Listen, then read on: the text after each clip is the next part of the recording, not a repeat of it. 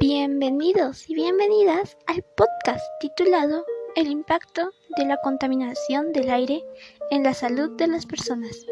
Tengan todos un cordial saludo. Quien les habla es Chris Emily Cubalmanacid. El día de hoy, en nuestro podcast, trataremos el tema de la contaminación del aire, cómo impacta en la salud de las personas, qué causa esta contaminación y cómo podemos ayudar en el cuidado del aire. También hablaremos de lo importante que es para nosotros tener un aire limpio o puro. Esperamos que las recomendaciones que les brindo les sirvan y lo pongan en práctica para nuestro bien. Comencemos. Primero, debemos entender qué es la contaminación del aire.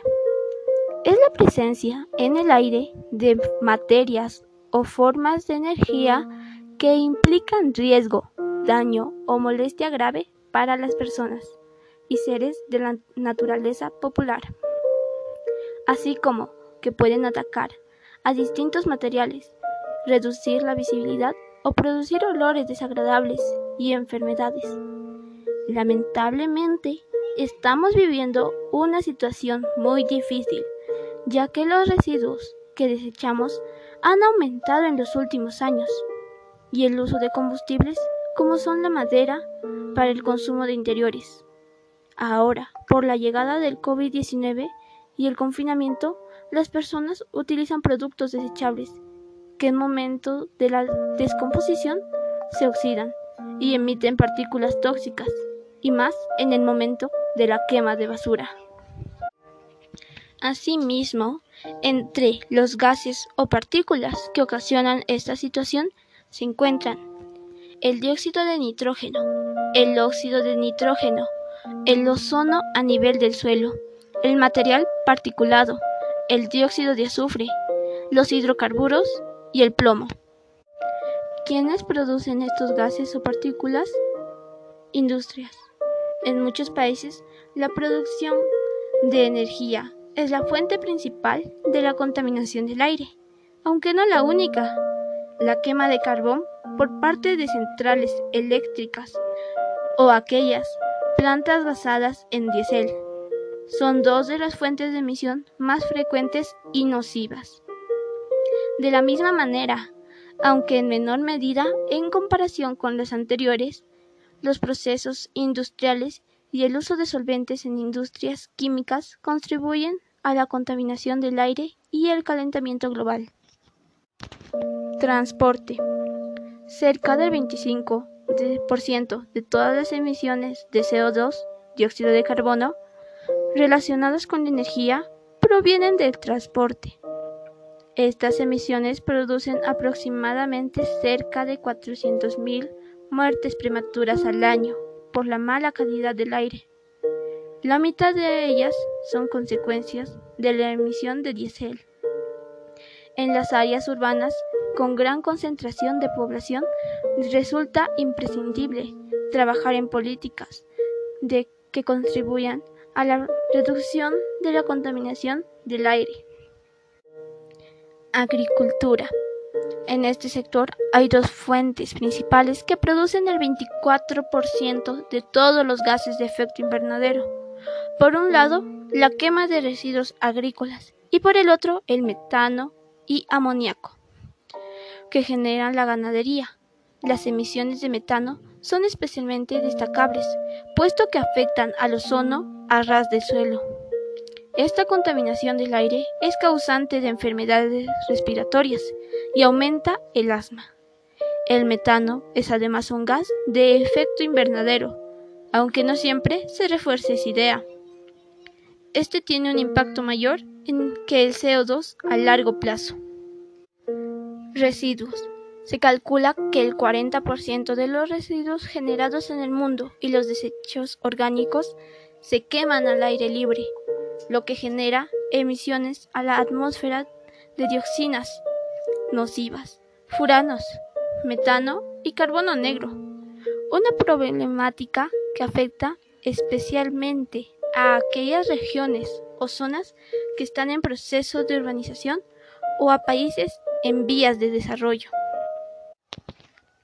Hogares. La contaminación del aire desde el ámbito doméstico es nociva de dos maneras. Por un lado, porque el aire que las personas respiran en sus hogares de manera directa producen a medio y largo plazo enfermedades respiratorias. Por otro lado, porque repercute en el aire exterior y la fuente de esta contaminación proviene de la quema de madera y combustibles fósiles para actividades como cocinar, calentar o iluminar los hogares. El uso de aerosoles o ambientadores. Los aerosoles han sido los principales causantes de agrandar el agujero de la capa de ozono, que ha empeorado notablemente el calentamiento global. Esto se debe a que absorben y dispersan a la luz solar, puesto que contienen una sustancia nociva llamada clorofluorocarbonos. Uso de algunos productos domésticos como el frigorífico. Los responsables de este peligro son los hidrofluorocarbonos, compuestos refrigerantes utilizados en frigoríficos, congeladores o los aparatos de aire acondicionado. El uso de algunas fuentes como el combustible o la quema de bandera. Pero todo esto podemos frenarlo, depende de nosotros. Entre las acciones para mitigarlo tenemos reuniones con los vecinos a distancia por el confinamiento, para coordinar el cuidado de nuestras calles y su limpieza, para mantener nuestra comunidad limpia, tener empatía con las plantas y cuidarlas, respetarlas y sembrarlas, porque ellas generan el oxígeno que nosotros necesitamos para consumir y poder vivir. Disminuir el uso de productos que dañan el planeta y deterioran la calidad del aire como aerosoles y productos de limpieza. Poner en práctica las tres R. Reutiliza, reduce y recicla. Hablar con vecinos, familiares o conocidos sobre cómo deben evitar los aerosoles y productos no orgánicos para la mejora de la calidad del aire. Utilizar más los productos ecológicos. Utiliza más los productos ecológicos porque estos nos benefician a nosotros y también a la naturaleza. Evitar el uso de solventes industriales y agentes limpiadores, como son el cloro y algunos agentes limpiadores que generalmente utilizamos la casa para limpiar y no sabemos que esos contaminan. Limpiar las zonas transitadas que, se encuentran sucias. Evitemos limpiar estas zonas con agentes limpiadores contaminantes. Utilizar bicicleta en vez de automóviles, porque al utilizar bicicleta evitamos la emisión de CO2 y será mejor para nosotros porque mejorará nuestra salud e inclusive podemos caminar para trasladarnos de un lugar a otro. Utilizar las fuentes de energía renovable. Utilizar este tipo de fuentes es mejor. Aparte de ser ecológico, es una fuente no muy cara y siempre estará a disposición. La importancia de realizar estas actividades es que podemos prevenir enfermedades como afecciones respiratorias o a la piel. Nuestro organismo funcionará de mejor forma porque recibirá oxígeno puro. Al plantar nosotros las plantas, árboles, podemos consumir sus frutos o incluso sus raíces fortalecerán la tierra donde vivimos y eso será mejor para desastres naturales como son el terremoto. Se sabe también que un aire limpio, sin contaminantes, genera que las emociones de las personas sean positivas. Nuestra calidad de vida será mejor e incluso podremos lograr una calidad más de años de vida aquí en la Tierra.